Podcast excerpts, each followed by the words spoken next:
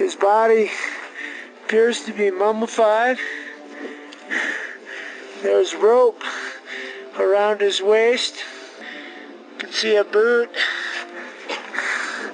Second boot appears to be on his foot. Again, you can see rope around his body. Okay, over on this side, you can see his layers, his wool sweater, long underwear. Here, Wait, this is George Mallory. really? George Mallory. Oh my God! Oh my God! See that? George Mallory. Oh my God!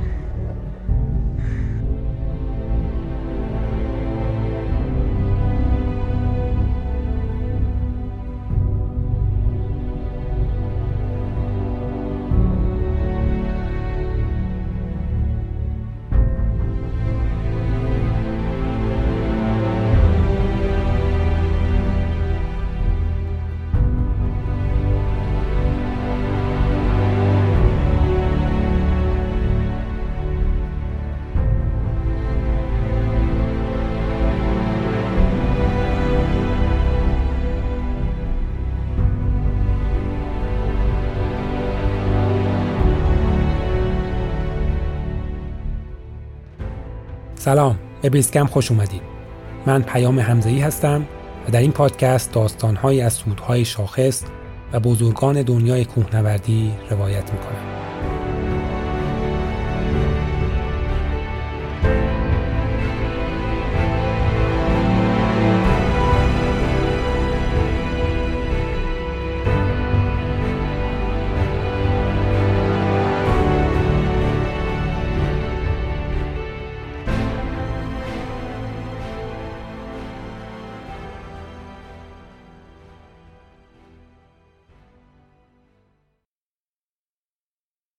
انجمن سلطنتی جغرافیای انگلستان در سال 1808 طرح نقشه برداری بزرگ هند رو برای شناسایی بلندترین کوههای جهان شروع کرد.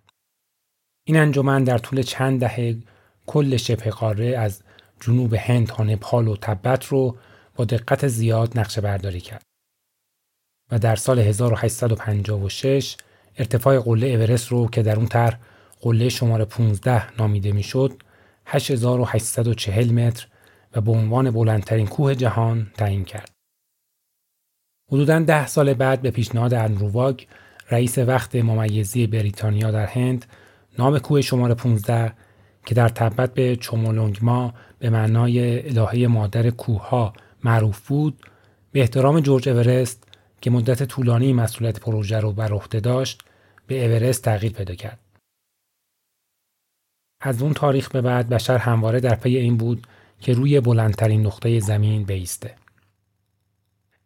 این رویا بالاخره در 29 ماه می 1953 کمین چند روز قبل 67 مین سال گردش بود توسط ادموند هیلاری و تنزینگ نورگای محقق شد. در اون سال نهمین گروه اعزامی برای فتح اورست به سرپرستی سرهنگ جان هانت راهی نپال شده بود.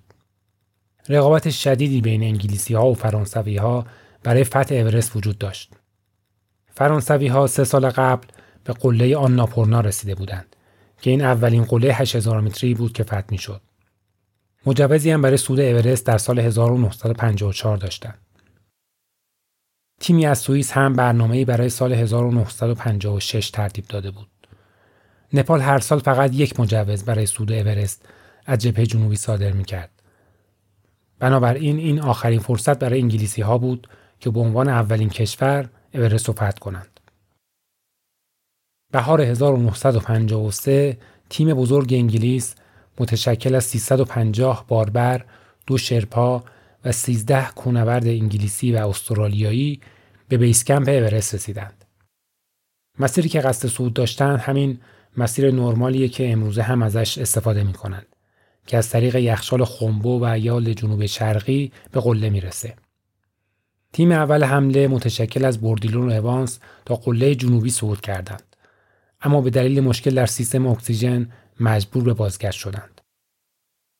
دو روز بعد هیلاری و نورگای از بالای گردنه جنوبی به راه افتادند و صبح روز 29 ماه می ساعت 11 صبح به قله رسیدند. این اولین سود رسمی و موفقیت آمیز به اورست بود. اما آیا واقعا ادمون هیلاری اولین فاتح اورسته؟ اگر سی سال قبل از هیلاری کسی به قله رسیده باشه چی؟ این اپیزود داستان بزرگترین راز و معمای دنیای کوهنوردیه.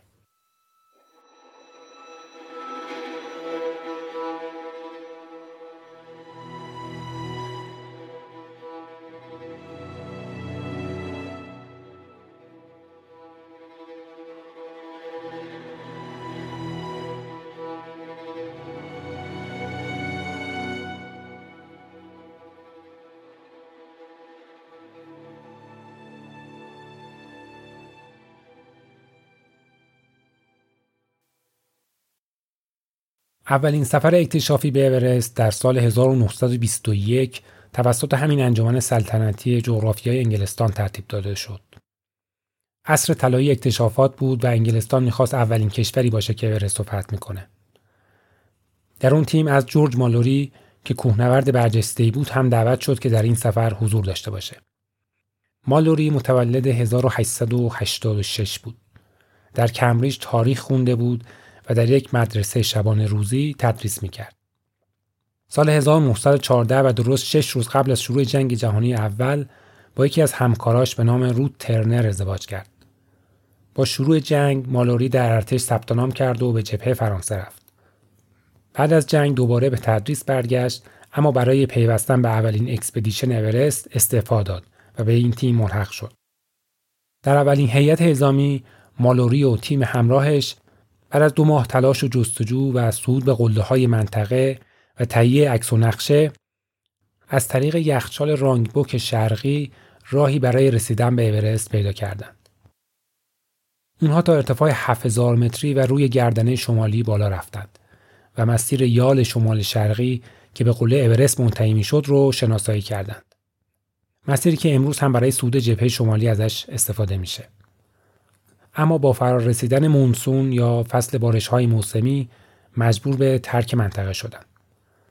یک سال بعد در 1922 انگلستان دومین گروه را راهی اورست کرد. این بار با برنامه ریزی و تدارکات وسیعتر به قصد فتح قله به منطقه رفتند و از مراحل سود فیلم برداری کردند تا اورست رو به دنیا نشون بدند. در این سفر برای اولین بار تجهیزات اکسیژن هم همراه خودشون آوردن. چون از تجربه سفر قبل می‌دونستن که ایستادن روی اورست بدون کپسول اکسیژن امکان نداره. اگرچه بعضی از کوهنوردان مثل مالوری این کار رو با روح ورزش کوهنوردی در تضاد می‌دونستن و باهاش مخالف بودن. در بیستم ماه می مالوری، سامرول، مورسهد و نورتون کمپ پنج رو در ارتفاع 7600 متری تقریبا در محل فعلی کمپ دو جبهه شمالی برپا کردند. روز بعد بدون استفاده از کپسول اکسیژن به ارتفاع 8200 متری و کمی پایینتر از خط و شمالی رسیدند. این اولین بار بود که انسان قدم به ارتفاع بالای 8000 متر میذاشت. اما طوفان و بارش برف شروع میشه و مجبور میشن که برگردن. در حمله بعدی جورج فینچ و جفری بروس با استفاده از کپسول اکسیژن تا ارتفاع 8320 متری صعود کردند. اما با مشکلی که در سیستم اکسیژن بروس پیدا شد مجبور شدن به کمپ های پایین برگردند. ماه می رو به اسمان بود و بارش برف شروع شده بود. تیم در حالی که خودش رو برای حمله سوم آماده می کرد بهمن بزرگی در پایین گردنه شمالی اومد و هفت باربر رو در خودش مدفون کرد. برنامه شکست خورد و تیم به هند برگشت. بعد از این expedition مالوری برنامه های سخنرانی زیادی ترتیب داد و گزارش برنامه صعودشون رو ارائه کرد. سال 1923 به آمریکا دعوت شد و در باشگاه کوهنوردی نیویورک درباره اورست سخنرانی پرشوری کرد. در اونجا خبرنگار نیویورک تایمز ازش پرسید چرا می‌خوای به اورست صعود کنی؟ مالوری جوابش رو با جمله ساده ای داد که تاریخ ساز شد. گفت برای اینکه اونجاست. این سه کلمه تیتر مطبوعات دنیا شد و توجه مردم و رسانه ها رو به اورست دوچندان کرد.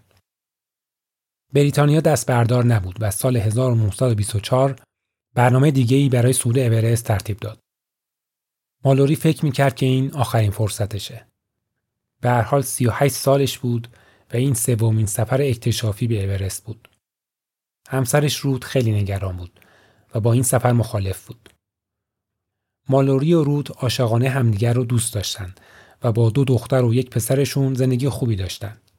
اما مالوری اورست رو کوه خودش می‌دونست و اصلا دوست نداشت کسی دیگه ای از راهی که او پیدا کرده و تا نزدیکی قله هم رسیده روی اورست بیسته. به رود قول داده بود که حتما این بار اورست رو فتح می‌کنه و عکس همسرش رو روی برفهای قله می‌گذاره. فوریه 1924 سفر با کشتی به هندوستان آغاز شد. چند کوهنورد دیگه هم به تیم دو سال قبل ملحق شده بودند. از جمله نوئل اودل، کوهنورد و زمینشناس معروف و اندرو سندی اروین، دانشجوی شیمی که به خاطر قدرت بدنی بالا و تخصصش در استفاده از تجهیزات و اکسیژن به این تیم دعوت شده بود.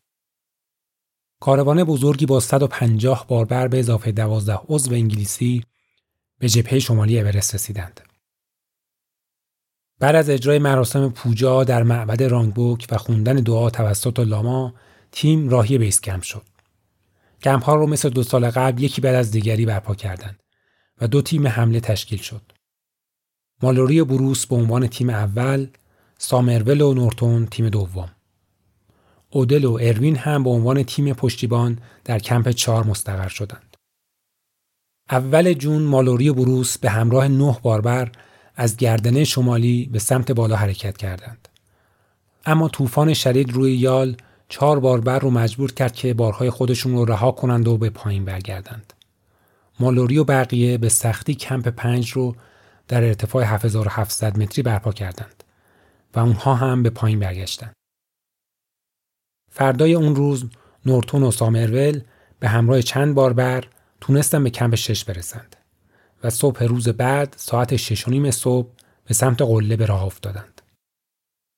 دلیل تأخیر زیادشون این بود که آب داخل بطری ها یخ زده بود و مجبور شدن دوباره برف آب کنند.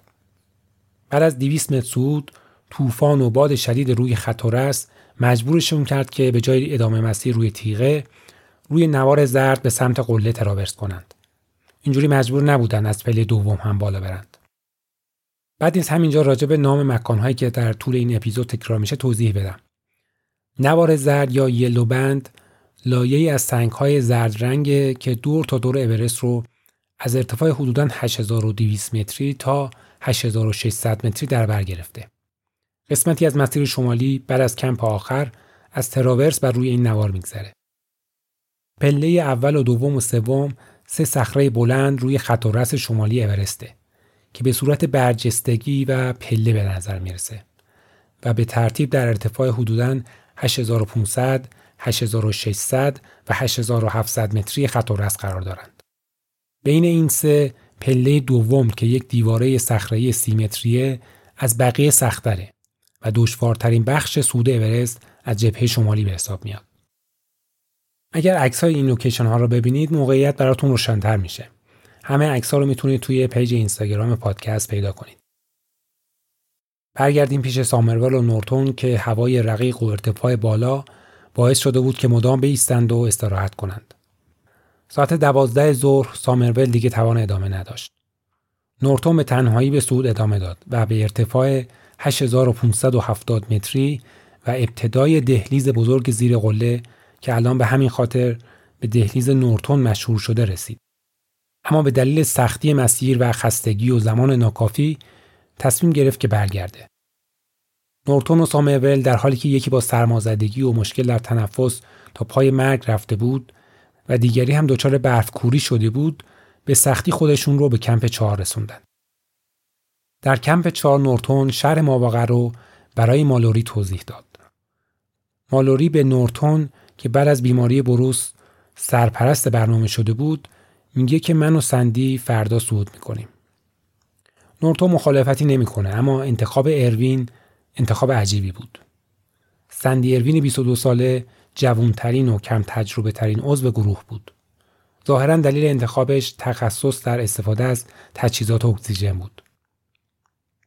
در سفر سه با کشتی به هندوستان هم دوستی عمیقی بینشون رقم خورده بود و به علاوه مالوری روی قدرت بدنی اروین هم حساب باز کرده بود. 6 جون مالوری و اروین با هشت بار به سمت کمپ های بالا به راه افتادند. در حال آماده شدن نوئل اودر از اونها عکسی گرفت که این آخرین عکس مالوری و اروینه. روز بعد اودل و یک باربر برای پشتیبانی از تیم مالوری به کمپ پنج رفتند. بعد از ظهر باربرهای تیم حمله که از بالا برگشتند نامه ای از طرف مالوری برای اودل آوردند. مالوری برای اودل نوشته بود ما فردا اول وقت کارمون رو شروع می‌کنیم. تو حدود ساعت هشت شب می‌تونی ما رو در زیر حرم قله ببینی. البته منظور مالوری هشت صبح بود ولی احتمالا به خاطر خستگی و ارتفاع زیاد تمرکزش رو از دست داده بود و به اشتباه هشت شب نوشته بود.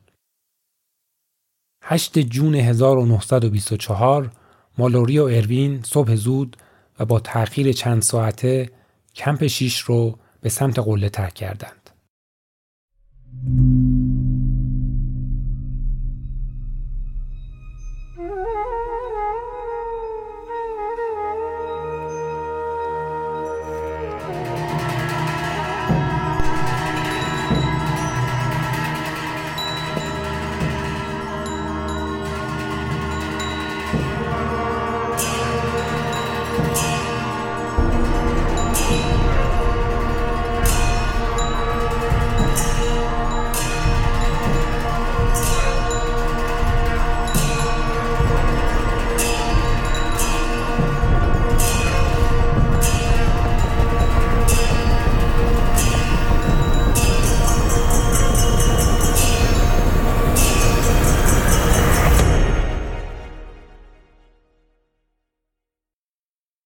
همزمان با اونها اودل هم به طرف کمپ شش به راه میافته.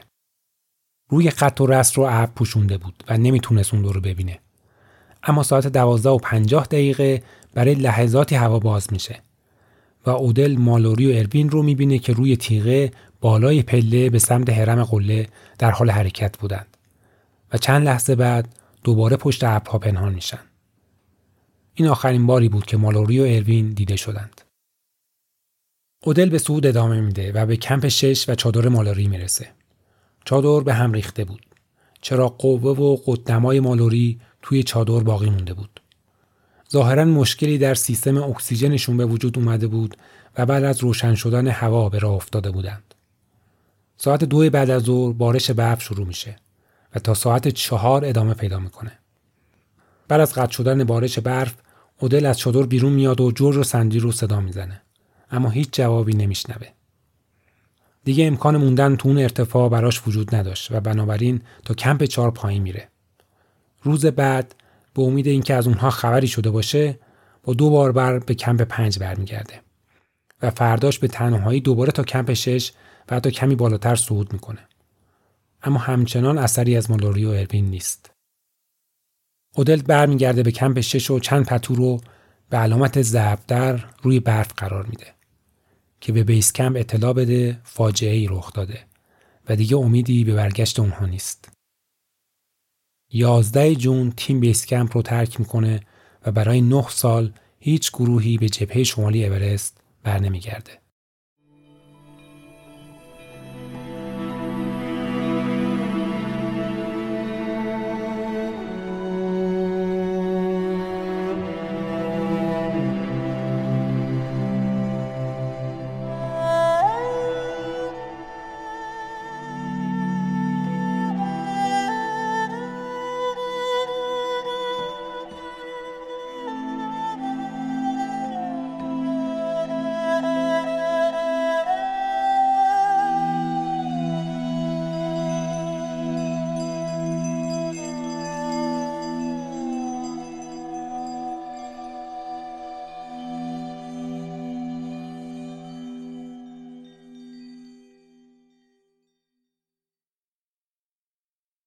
در انگلیس مراسم بزرگی برای یادبود مالوری و اروین برگزار میشه و در تمام کشور ناقوس ها به صدا در میان.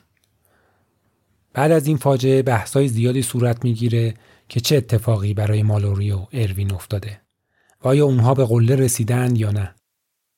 مهمترین و تنها سرنخ برای فهمیدن این موضوع اظهارات و مشاهدات نوئل اودل بود. کسی که آخرین بار اونها رو روی خط است در حال صعود دیده بود. اگر دقیق معلوم می‌شد که ساعت دوازده و پنجاه دقیقه اونا کجای مسیر بودند می‌شد حد زد که به قله رسیدن یا نه. طبق چیزی که اودل گفته بود اونها بالای پله دوم بودند که سختترین بخش مسیره. بنابراین اونها فرصت کافی داشتند که قبل از تاریکی به قله برسند. اما اودل زیر بار فشار رسانه ها و جامعه کوهنوردی به شک و تردید افتاد و چند بار حرفش رو عوض کرد. از جایی که اودل اونها رو دیده بود تشخیص اینکه کدام پله بوده کار سختیه.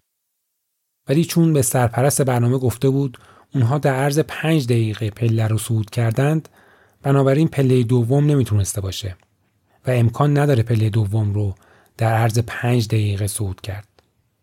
چیز دیگه ای که گفته بود این بود که اونها رو در زیر حرم قله دیده که در این صورت باید پله سوم بوده باشه. اما با توجه به اینکه مالوری و اروین با تأخیر و روشن شدن هوا حرکت کردند و نه در نیمه شب قاعدتا ساعت دوازده و پنجاه دقیقه نمی‌تونستن به بالای پله سوم رسیده باشند. این رو هم نباید فراموش کرد که اودل چند روز در منطقه مرگ و ارتفاع بالای 8000 متر بوده و ممکنه به دلیل تاثیر ارتفاع اشتباه کرده باشه یا صحنه رو دقیق ندیده باشه. مخصوصا که هوا هم ابری و مهالود بود. اودل در آخرین اظهار نظر چند سال قبل از مرگش در سال 1987 یه بار دیگه گفت که مطمئن نیست که اون دو رو آخرین بار دقیقا کجا دیده. بعد از این اتفاق دالای لاما به مدت چند سال اجازه صعود به کوه مقدس چومونگما رو به هیچ تیمی نداد. تا سال 1933 که تیم جدیدی از انگلستان راهی جبهه شمالی اورست شد که البته اونها هم موفق نشدن قله رو صعود کنند. اما کلنگ سندی اروین رو کمی پایینتر از پله اول روی یک تخت سنگ پیدا کردند. کلنگ اروین در محوطه تقریبا مسطح و کمشیب پیدا شد. جایی که خیلی بعیده کسی از اونجا سقوط کنه. به حال این کشف جدید هم کمکی به روشن شدن ماجرا نکرد و راز صعود مالوری اروین همچنان سر به مهر باقی موند. انگلستان سه expedition ناموفق دیگه قبل از شروع جنگ جهانی دوم به اورست اعزام کرد که هیچ کدوم نتیجه‌ای در بر نداشت. بعد از جنگ هم چین تبت رو اشغال کرد و از سال 1950 مرزها رو بست و دیگه هیچ تیمی اجازه پیدا نکرد به جبهه شمالی اورست دسترسی داشته باشه. هیلاری و نورگای هم که سال 1953 از طریق نپال و جبهه جنوبی که مسیر سادهتری نسبت به جبهه شمالی داره برای اولین بار به قله رسیدند هیچ اثری از مالوری و اروین پیدا نکردند. اولین سود کامل جبهه شمالی در سال 1960 و توسط تیمی از چین انجام شد و سه نفر روی قله ایستادند. چینی ها از همون مسیری قله رو فتح کردند که مالوری و اروین هم صعود کرده بودند. اما هیچ عکس و فیلمی از تیم روی قله وجود نداره. چون ساعت چهار نیم صبح به قله می‌رسند و هوا تاریک بوده. مورد شک برانگیز دیگه این که ادعا می‌کنند برای سود پله دوم روی دوش همدیگه میستند و سه نفر موفق میشن به بالای پله دوم برسند. چیزی که در اون شرایط ارتفاع کمی بعید به نظر می‌رسه. و با بدبینی غربی ها به چینی ها این صعود با شک و تردید همراه بود. اما به هر حال با توجه به توصیفات دقیقی که از مسیر قله می کند این صعود به عنوان اولین صعود جبهه شمالی اورست به رسمیت شناخته شده. اما نکته که در این برنامه وجود داشت این بود که یکی از اعضای تیم موقع برگشت وقتی که از بقیه عقب افتاده بود میگه که جسد یک اروپایی رو در ارتفاع 8400 متری و در پایین پله اول دیده که داخل یک شکاف پهلو خوابیده بود و پاهاش رو داخل شکمش جمع کرده بود. جایی که این کوهنورد چینی ادعا می‌کنه جسد رو دیده کمی پایین تر از خط است و نزدیک محلی بود که کلنگ اروین پیدا شده بود. اما انجمن کوهنوردی چین رسما این ادعا رو رد کرد. سال 1975 تیم دیگه ای از چین قله را از همین مسیر برای دومین بار صعود کرد و دو نردبان در پله دوم نصب کردند که هنوزم کوهنوردها از این نردبان ها برای صعود اورست از جبهه شمالی استفاده می کنند. این بار هم در برگشت از قله یکی از اعضای تیم به نام وانگ هونگ باو جسد یک کوهنورد اروپایی رو می‌بینه و با توجه به اینکه تا اون زمان کوهنوردی جز مالوری و اروین در این مسیر گم نشده بودند باید متعلق به یکی از این دو بوده باشه. اما با او روز بعد در اثر سقوط بهمن کشته شد و فرصت پیدا نکرد اطلاعات دقیق تری بده. مشاهدات این دو کوهنورد بعدها سرنخی به تیم‌های اکتشافی برای پیدا کردن مالوری اروین داد. با اینکه دولت چین در سالهای بعد کمی برای مجوز به گروه کوهنوردی نرمش بیشتری نشون می‌داد اما برای نزدیک به 25 سال دیگه هیچ اثری از مالوری اروین پیدا نشد و همچنان معمای صعود اونها حل نشده باقی موند تا اینکه در سال 1999 اتفاق مهمی افتاد.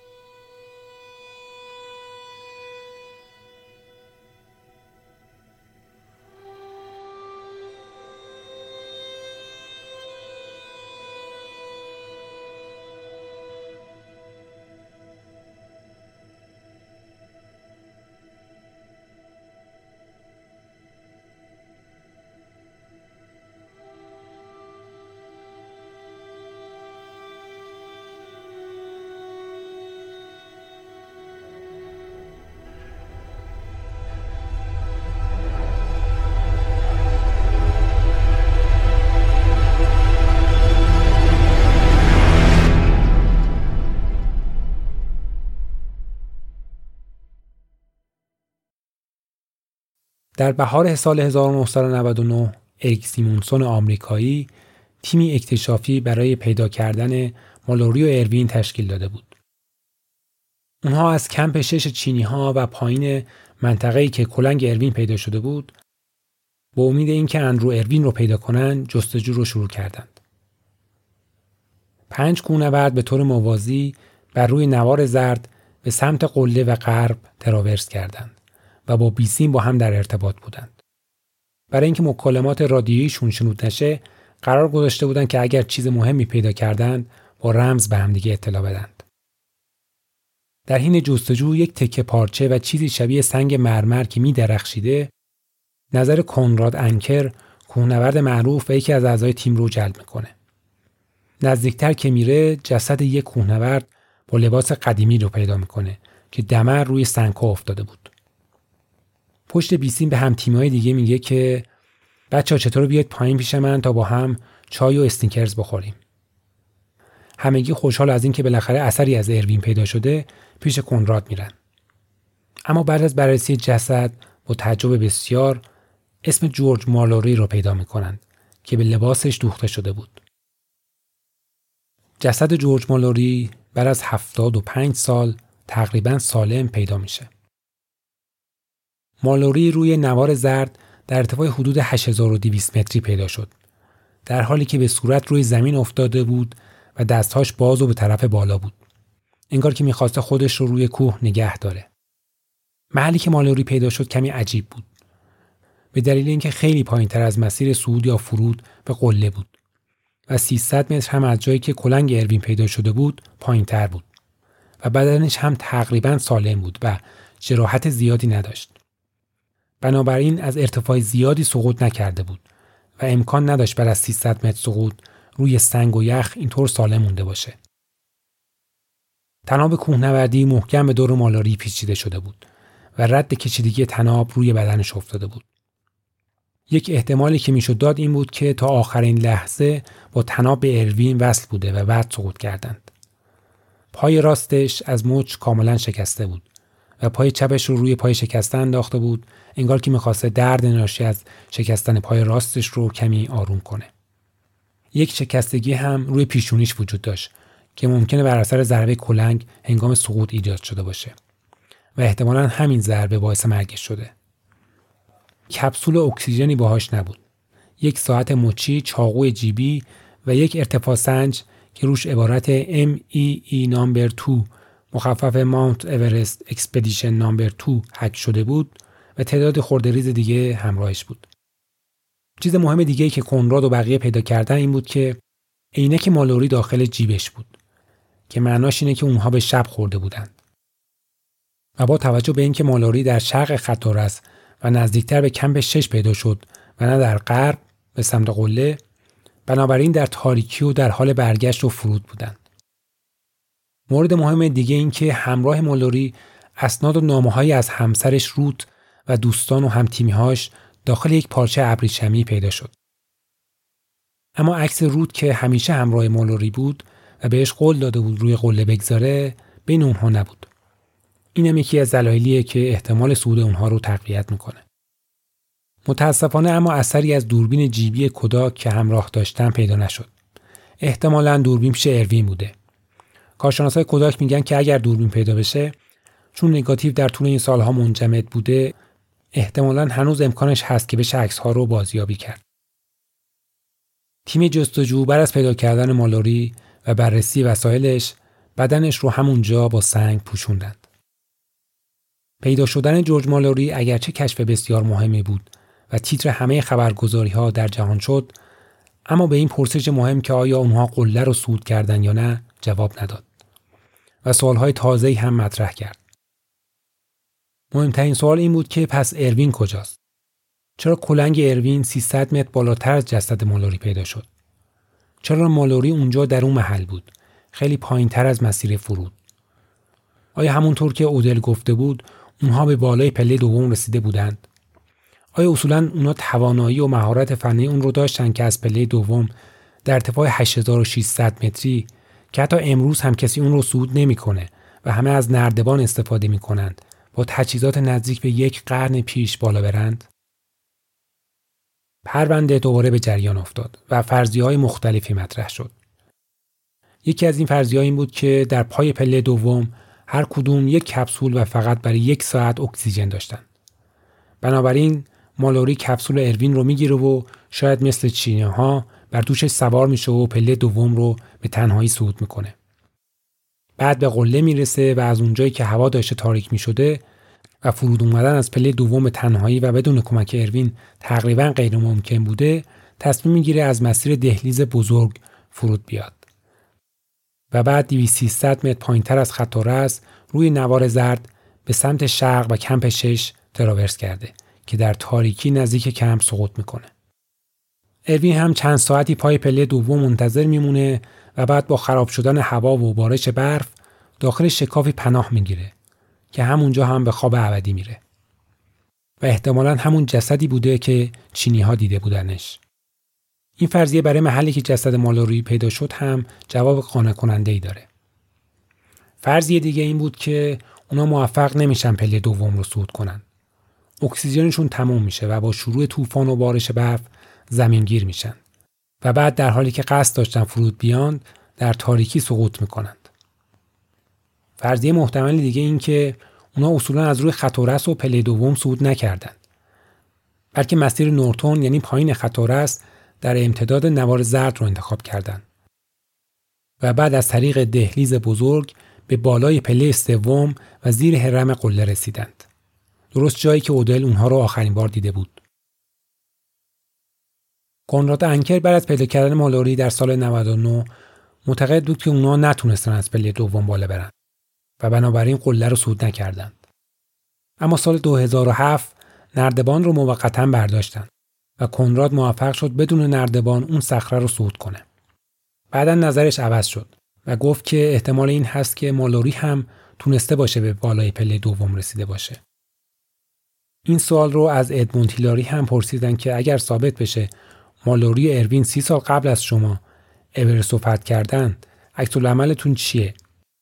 هیلاری با خونسرتی جواب داد که در اون صورت من اولین کسی خواهم بود که اورست رو صعود کرده و زنده برگشته. یادتون باشه که زنده برگشتن نیمی از فتح قله است. تیم های اکتشافی زیادی برای پیدا کردن اروین و دوربینش به جبهه شمالی اورست رفتن. اما تا به امروز اثری از اندرو اروین پیدا نشده. بعضی معتقدند اروین جایی نزدیک خط و رس باید باشه. بعضی هم میگن ممکنه از پایین پله اول تا قعر یخچال رانگبوک سقوط کرده که در این صورت دیگه هرگز پیدا نمیشه. ما همچنان نمی‌دونیم که مالوری و اروین در 8 جون 1924 موفق شدن اورست رو فتح کنند یا نه. اما کاری که مالوری و همراهانش با تجهیزات و امکانات 96 سال پیش انجام دادند صرف نظر از اینکه به قله رسیده باشند یا نه فوقالعاده و باور نکردنیه. شاید یکی از اسرارآمیزترین معماهای قرن بیستم که هنوز کشف نشده باقی مونده با پیدا شدن اندرو اروین و دوربینش روزی برای دنیا روشن بشه.